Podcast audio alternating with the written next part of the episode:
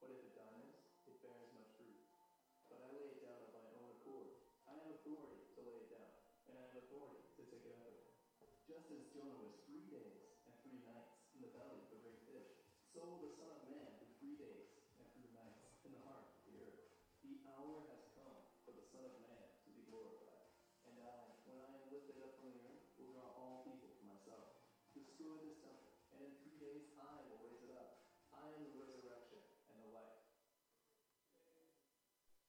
All right, good morning, everybody.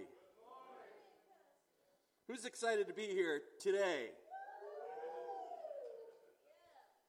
Open your Bibles with me, then, please, to the Gospel of Matthew, chapter 27. Matthew 27, please. Today, we join with uh, Christians from literally all around the world as we gather in churches, in homes, some even through persecution in secret, hidden, hiding places. But we all gather together on this day to celebrate that 2,000 years ago, the God man, Jesus of Nazareth, who was scourged, beaten, later crucified, and hung on the cross and died, was laid inside a tomb on Friday. But on Sunday morning, the stone was rolled away. Jesus was not there. He had risen from the dead. And that event, brothers and sisters, changes everything. Changed everything. Now, um, I love the resurrection, the Easter season. I love it because, of course, the, the grass begins to turn a little greener. The days get a little bit longer, and here in New Hampshire, we finally start to get a, a little bit warmer. But I love this season most of all because Resurrection Sunday is the anniversary of hope. And not just uh, any kind of hope, but a living hope that is available through Jesus Christ and the new birth through our Lord. In fact, before we begin this morning, um, would you guys mind joining me and we can read aloud this verse I have up here on the screen, 1 Peter chapter 1, verse 3. If we um, collectively read this together and, and really give praise and give thanks and glory to an incredible God who has made a way for us. So let's proclaim this truth aloud. 1 Peter 1 3 says, Blessed be the God and Father of our Lord Jesus Christ, who according to his great mercy has caused us to be born again to a living hope through the resurrection of Jesus Christ from the dead. Amen. Amen. If there's one thing that this world needs more than anything right now, it's a living hope that we only have in Christ Jesus. Um, I want to talk to you today about that hope this morning, and because really the first glimmer this world ever saw that there could be um, eternal life and that, that hope was the day that Jesus Christ rose from the dead. It's when he conquered sin and death, and that's why we are here today. But I also want to talk to you about the day after the resurrection and ask the question so what? So what? So what if all of this is true and we believe Jesus did indeed rise from the dead? Then what difference is that going to make in our lives? What difference is it going to make in our homes, in our towns, in our schools, in our nation? Again, today we gather together in mass, millions upon millions of confessing believers, people from all around the world celebrating this greatest event in history. But again, will our homes, will our towns, will our nation be any different the day after today? So I want us to consider this morning some of the days before and some of the days after the resurrection in Jerusalem. And keep something in mind. When Jesus entered Jerusalem at that uh, Passover week before he was crucified, there was um, massive messianic anticipation. Word had spread that Jesus had just risen his friend Lazarus from the dead, who, by the way, had been dead, dead, in a tomb for four days. And when Jesus called Lazarus out of the grave, you had all these witnesses who saw this miracle. And word had spread that something incredible was happening. So everybody was already talking about Jesus. He was the buzz of the town. And now he's come to Jerusalem. What's he going to do next? Is he going to confront those zealous religious leaders? What is he going to do next? But as crazy as things were before his crucifixion, the days following the resurrection were total pandemonium. And there were certain events that happened that literally shook Jerusalem. And they would never be the same again. So I want to talk to you about two basic things you'll see in your notes disturbances and responses. Disturbances and the responses. There were some pre resurrection disturbances that happened in Jerusalem, and then there were some post resurrection uh, responses. So let's look at the Gospel of Matthew this morning, Matthew chapter 27. Uh, let's begin by just looking at um, the first three verses there together, beginning in verse 51. Three verses, 51 through 53 of Matthew chapter 27. The Bible says, And behold, this is, this is when Jesus died on the cross. Behold, the veil of the temple was torn in two from top to bottom, and the earth shook, and the rocks were split. The tombs were opened, and many bodies of the saints who had fallen asleep were raised. And coming out of the tombs after Jesus' resurrection, they entered the holy city and appeared to many. We're told about three disturbances that happened when Jesus died on the cross. Number one, there was a ceremonial disturbance. A ceremonial disturbance. We saw in verse 51, it says, The veil of the temple was torn in two from top to bottom. Now, the temple designation here doesn't refer to the temple as a whole, but specifically, it refers to the in, inner sanctuary called the Holy of Holies. And it was certainly symbolic to where um, God's presence dwelt. Now, let me tell you a little something about the veil. Um, this was a huge uh, woven veil. Um, it was about 60 feet long and about 30 feet wide. It took 300 men to lift it into place, we're told. It was absolutely enormous and very beautifully decorated. The veil was a real attention getter as you walked into the temple courts, and it separated the Holy of Holies um, from the rest of the temple.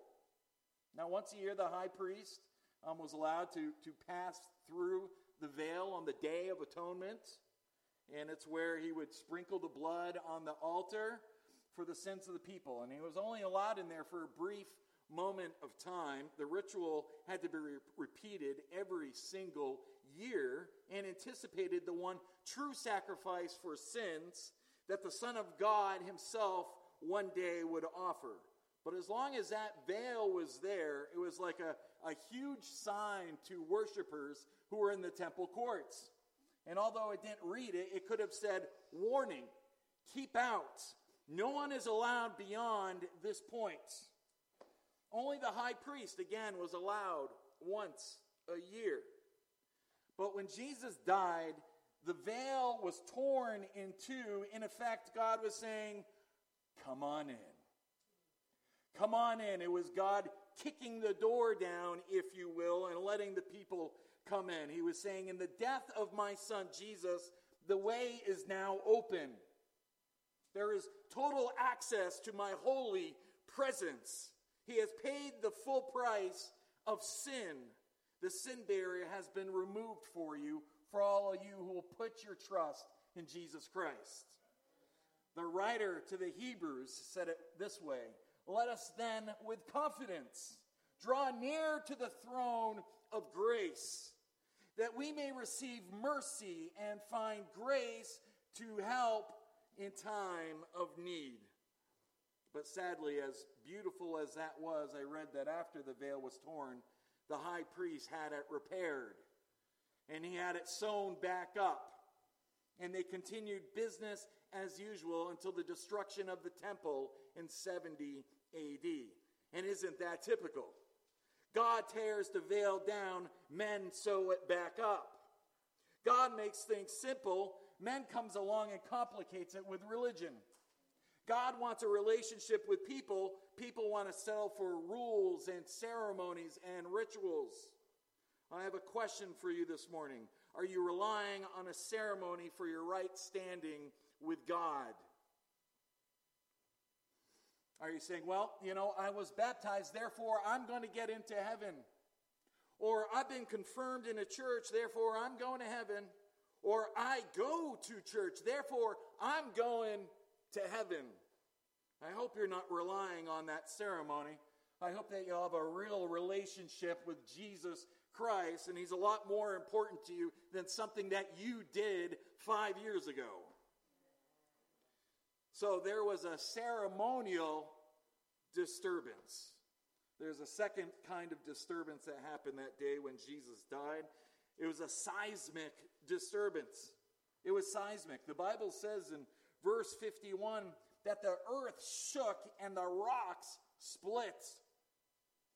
Now, I've never experienced personally a powerful earthquake before, but um, as I was telling our group, I was in San Francisco um, a few years after that massive quake in 1989 and saw the destruction and spoke to many people about it. And I know from talking to people out there that earthquakes sure have a way of getting people's attention. And no doubt God was getting theirs this day.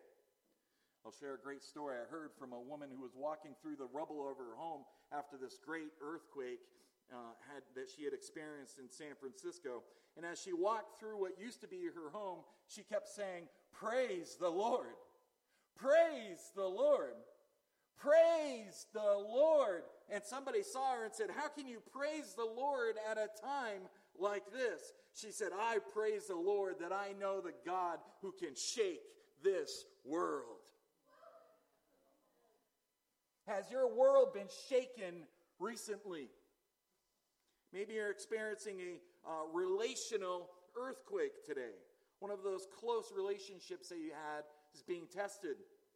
Or maybe it's a, a medical earthquake. Something is happening to you physically. I'm going through it right now with my tooth. I got a nasty infection up my ear and down my throat. Continue to pray for me. I can finish this lesson. Or what about even financial hardship? Suddenly you don't know how it is that you're going to make ends meet. And here's my question Will that disturbance move you closer to the Lord or further from the Lord? If life is being disturbed, will it move you closer to Him or further from Him? There was a third kind of a disturbance that happened that day on Jesus' crucifixion, and I'll call it a cemetery disturbance. There was a disturbance in a cemetery says in verse 15 the tombs were opened and many bodies of the saints who had fallen asleep that means dead were raised and coming out of the tombs after jesus' resurrection they entered the holy city and appeared to many now this is just getting more bizarre with every verse. It's turning into night of the living dead in jerusalem. Uh, matthew points out that god is selectively raising those from the dead. Many not all but many believers from the Old Testament uh, who are now just physically showing up there in town. So these are physically raised people in glorified bodies who put their faith in God under the old covenant. Some of these people could have been dead 50, 100 years, thousands of years. And when Jesus died, their spirits came from the abode of the righteous and were joined together with their glorified bodies uh, that came out from the graves. And the people, it says, saw them. They saw them. Can you imagine walking around Jerusalem and seeing Elijah the prophet? I don't know who showed up. Maybe Moses, uh, Ruth, uh, Rachel, uh, King David. That would get people's attention. What if John the Baptist showed up carrying his own head? That'd be a little bizarre. Now, why? Why? Why? I, I've asked this. Why? What is the purpose of these dead people walking in Jerusalem? I'm going to call it a preview of coming attractions. A preview of coming attractions. It's important to note that Jesus rose from the dead first. He was divinely appointed to be the first fruits of those who are asleep. 1 Corinthians chapter 15. It was a, a demonstra- it was a demonstration that um, not only can Jesus Christ conquer his own death, but Jesus Christ can conquer every person's death who has ever been born for everyone who believes in him and doesn't. Everyone will be raised from the dead. And this group was the first group of people to experience the resurrection. Jesus said in John chapter 5, verse 28, that the hour is coming in which all who are in the tombs will hear his voice and will come forth. So, these are just a few of the pre resurrection disturbances that we see. Now, I want to talk to you about post resurrection responses. How did all the people respond to all this that was going on? Jesus died, the earth was shaken, the veil was torn in two, and then Jesus rose from the dead, and dead people started walking around in town. What happened? What was their response? Matthew chapter 28. Let's turn to Matthew chapter 28, verse 1.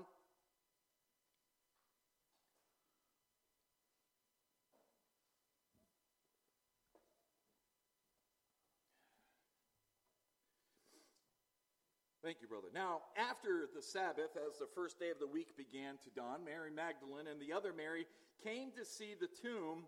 And behold, there was a great earthquake, for an angel of the Lord descended from heaven and came and rolled back the stone from the door and sat on it. I love that. What do you do if you're an angel dispatched from heaven waiting for the women to show up? You take a seat, you sit on the stone.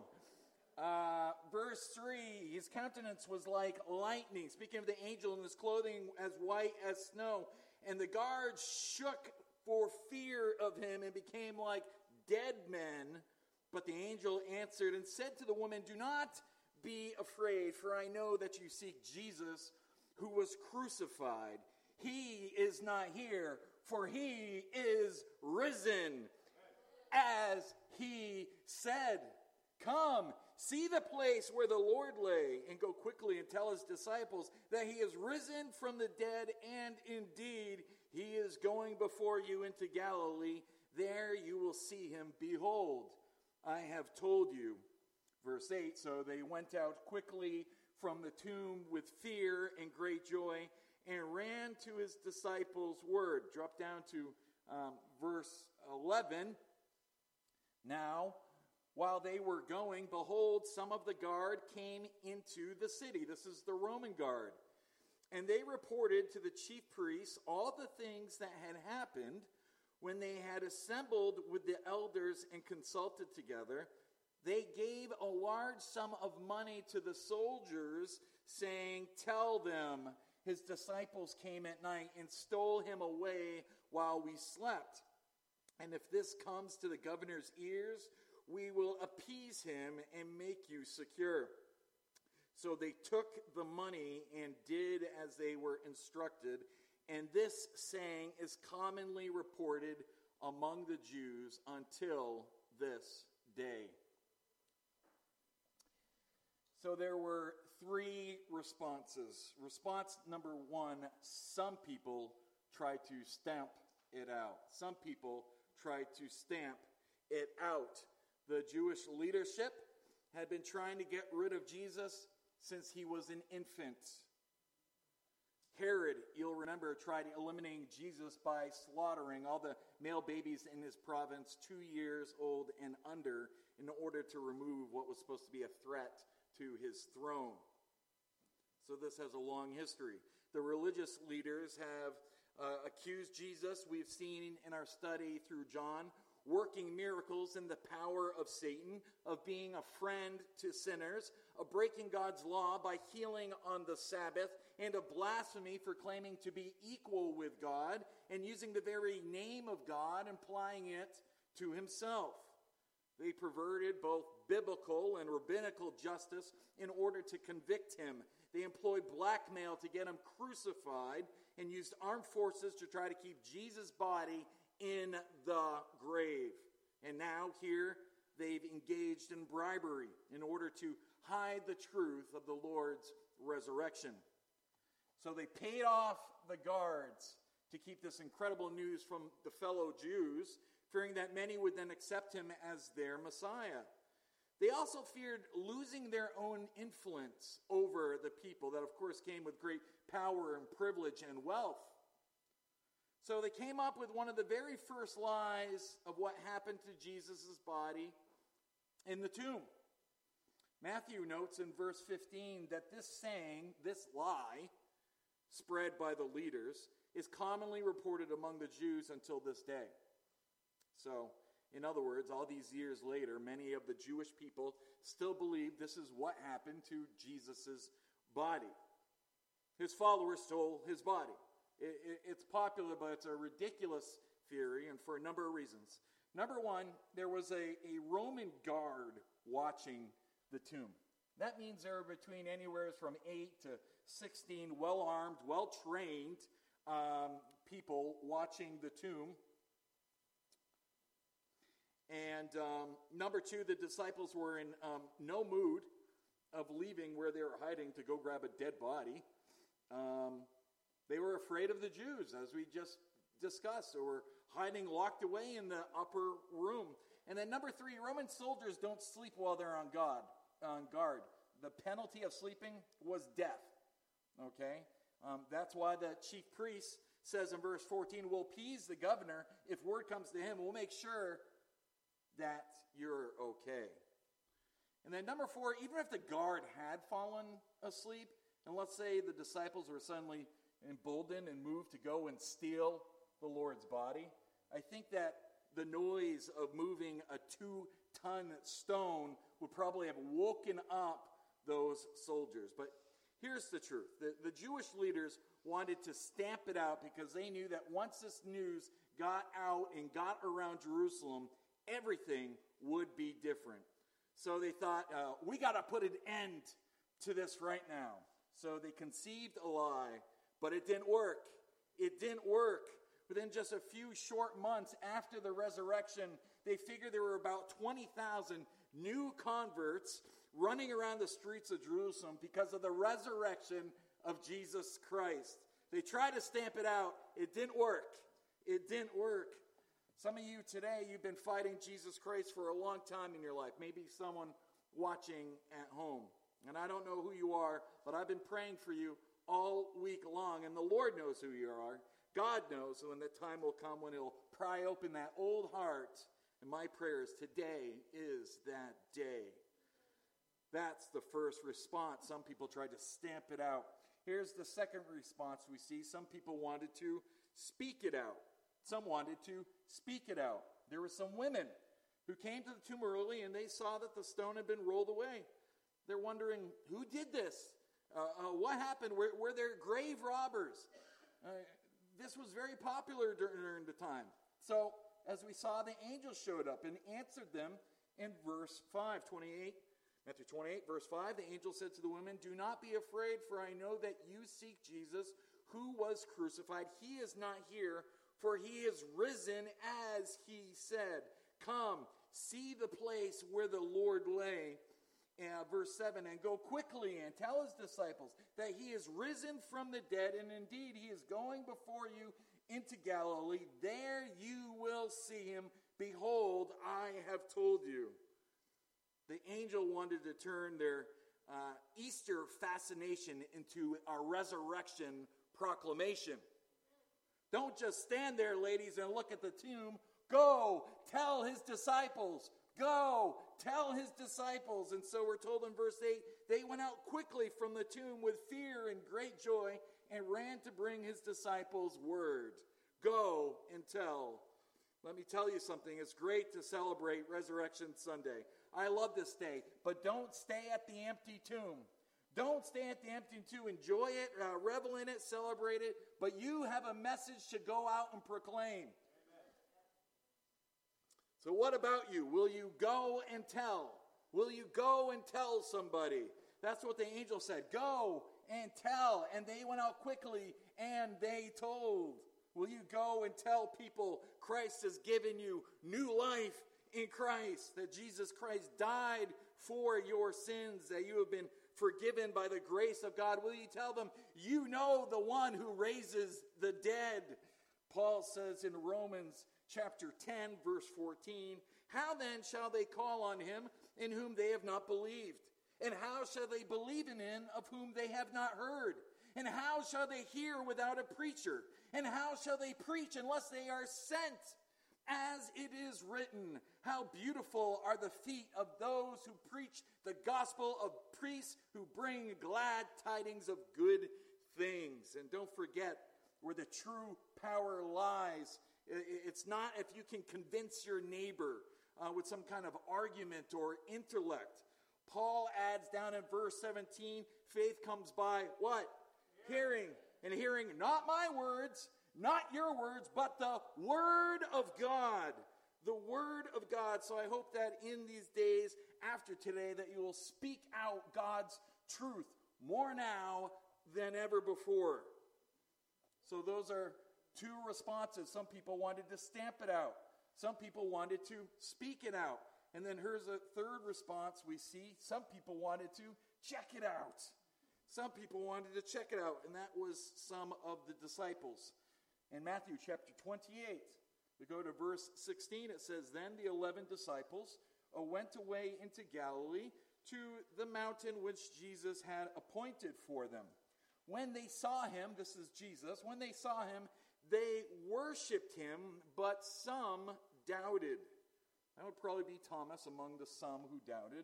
Um, but uh, the gospel tells us the rest of the story. The other gospels, especially John and Luke, fill us in. So here's the timeline. Uh, when Jesus died on the cross and had risen from the dead, the d- disciples didn't know about it yet. As we've talked about, they're locked away in the upper room hiding. They're discouraged. They're confused. What's next? And then the women show up and they say, He is risen. Now, what do you think their response was? You know, were they excited about it the first time that they heard this great news? Do you think Peter, James, and John, all the other disciples, got up really excited? Uh, Luke tells us what actually happened. Uh, their words, speaking of the women, their words seemed like idle tales, and they did not believe them. okay? Uh, they thought this was nonsense. Uh, you crazy girls, you don't even know what you're talking about. Uh, but two of them decided to go and check it out. John's gospel tells us about it in John chapter 20, verse 3. John chapter 20, verse 3. Peter, therefore, went out, and the other disciple, that's John, and were going to the tomb. So they both ran together, and the other disciple outran Peter and came to the tomb first. I love how, in the middle of the resurrection story, John has to add in, We had a race, and I won.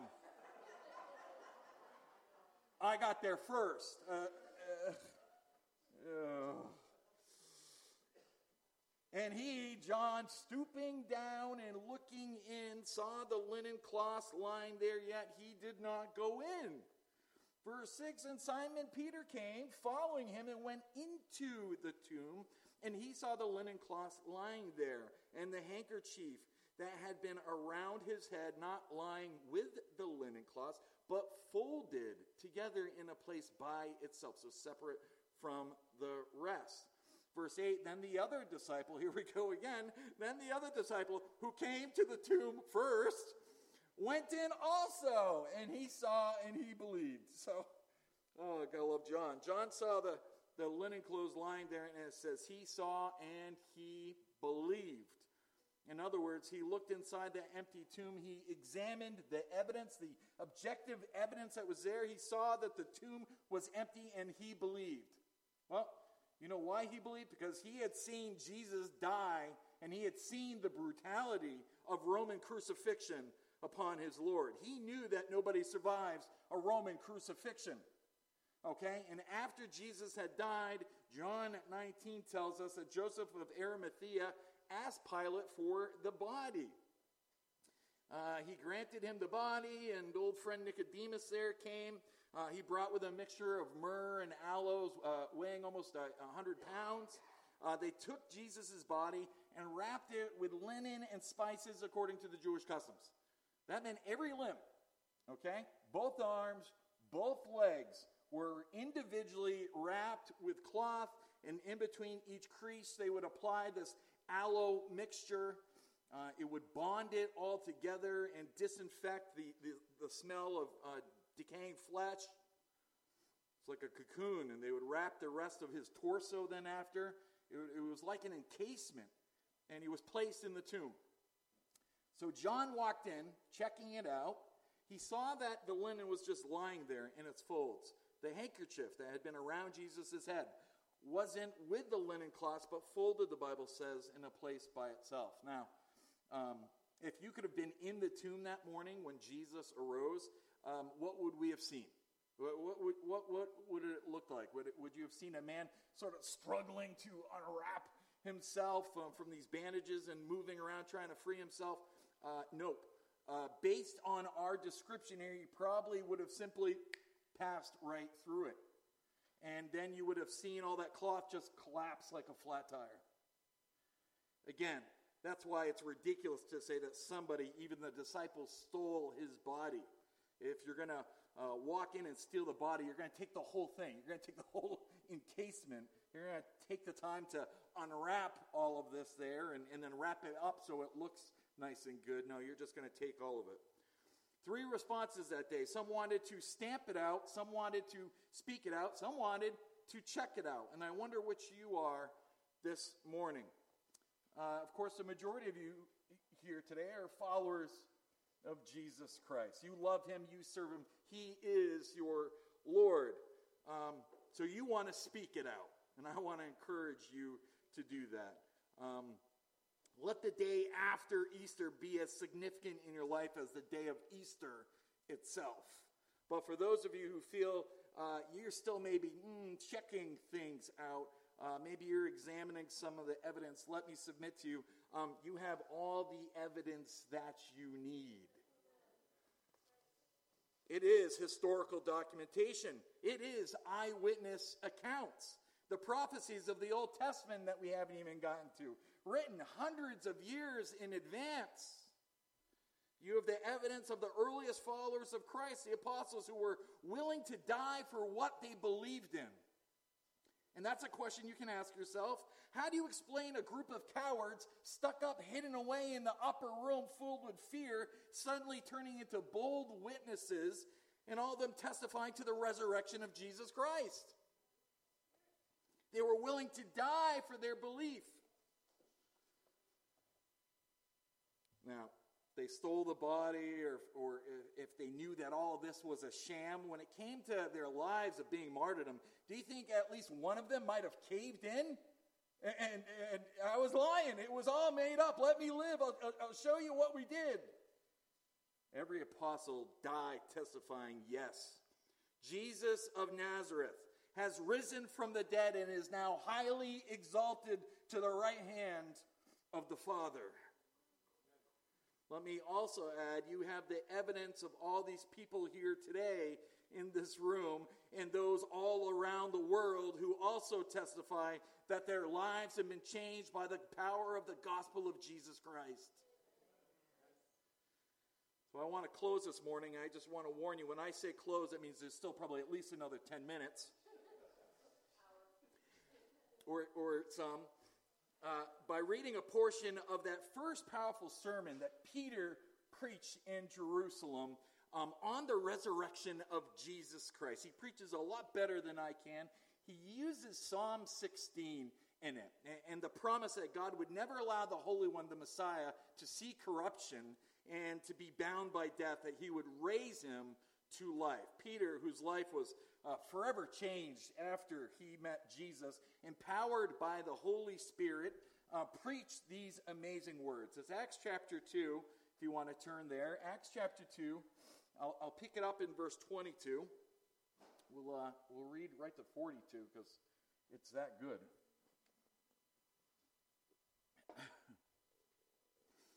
Peter says, Men of Israel, hear these words Jesus of Nazareth, a man attested to you by God with mighty works and wonders and signs that God did through him in your midst, as you yourselves know, this Jesus, delivered up according to the definite plan and foreknowledge of God, you crucified and killed by the hands of lawless men. God raised him up, loosing the pangs of death, because it was not possible for him to be held by it. For David says concerning him, I saw the Lord always before me, for he is at my right hand, that I may not be shaken. Therefore my heart was glad, and my tongue rejoiced. My flesh also will dwell in hope, for you will not abandon my soul to Hades, or let your Holy One see corruption. You have made known to me the paths of life. You will make me full of gladness with your presence. Brothers, I may say to you with confidence about the patriarch David that he both died and was buried, and his tomb is with us to this day. We know where he's buried, he's still in it.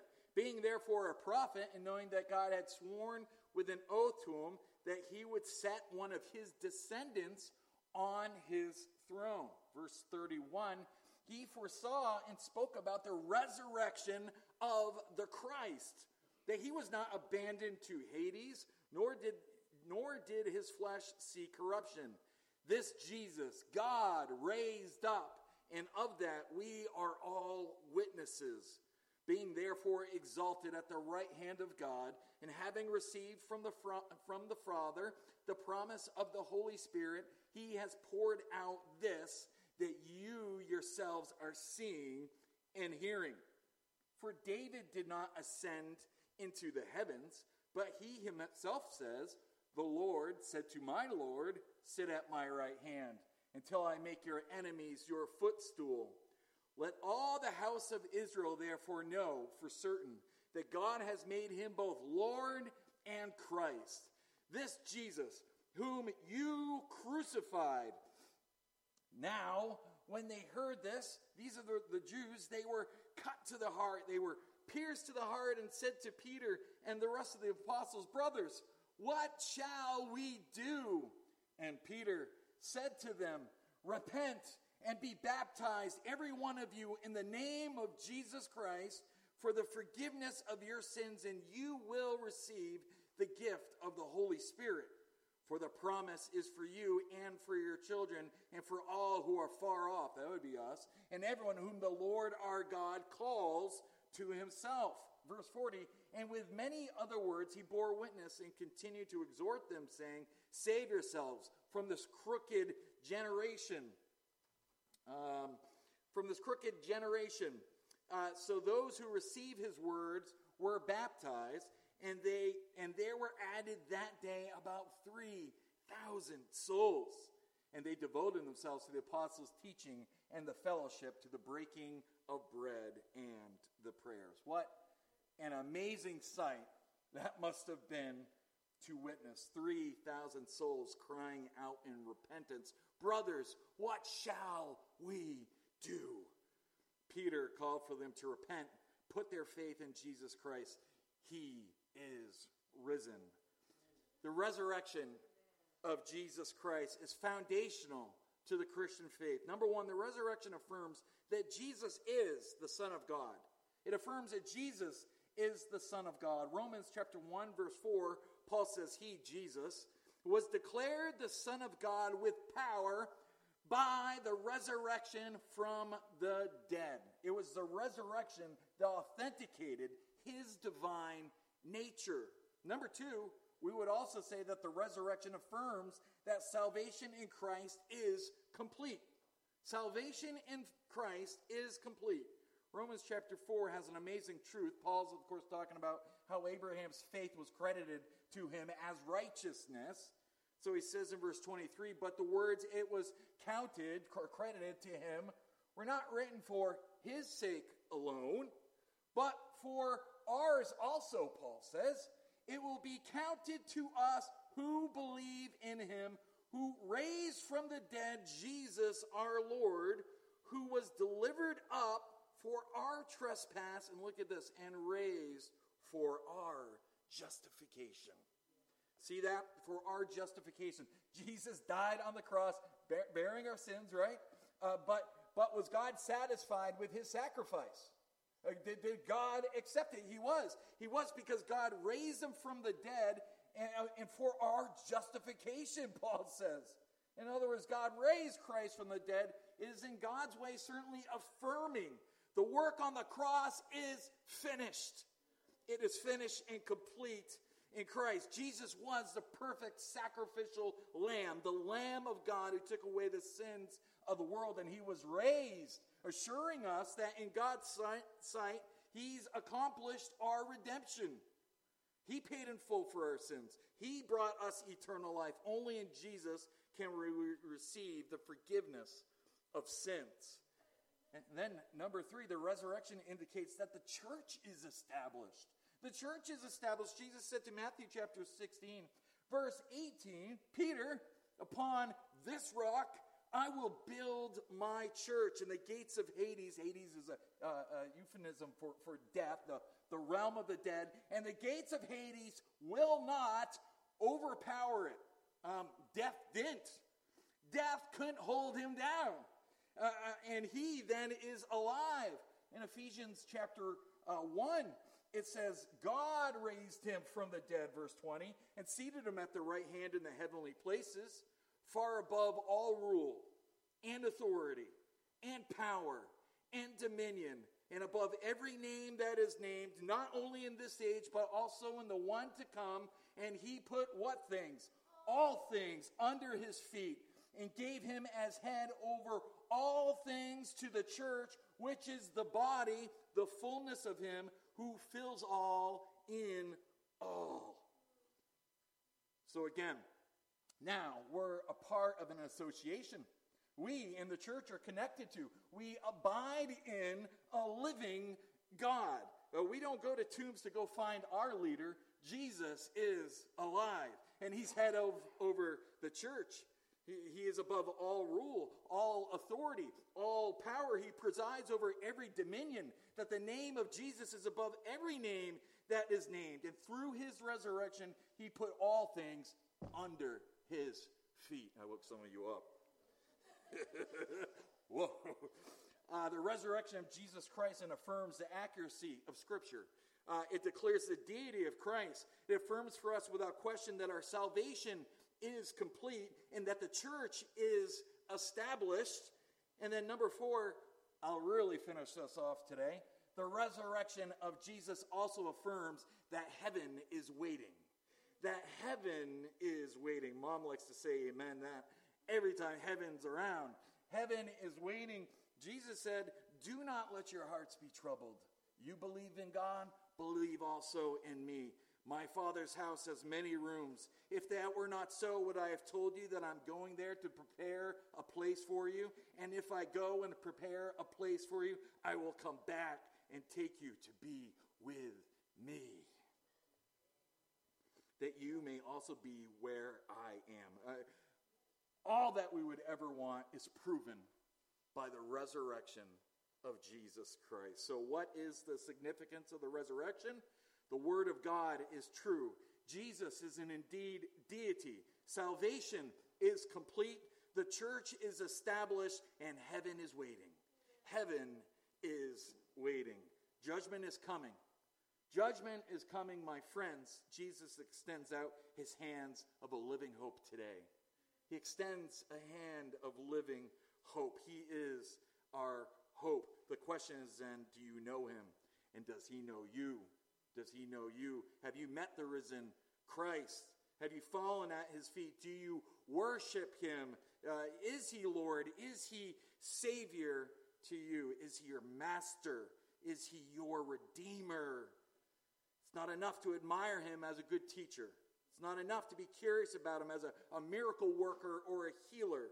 He claims to be the only hope, the only Savior, the only one who can give life the only one who can cause you to be delivered from hell and be granted to eternal life in heaven. Salvation is found in no one else, for there is no other name under heaven given to mankind by which we must be saved. There's only one path, one gate that leads to life. Jesus said, Enter in through the narrow gate.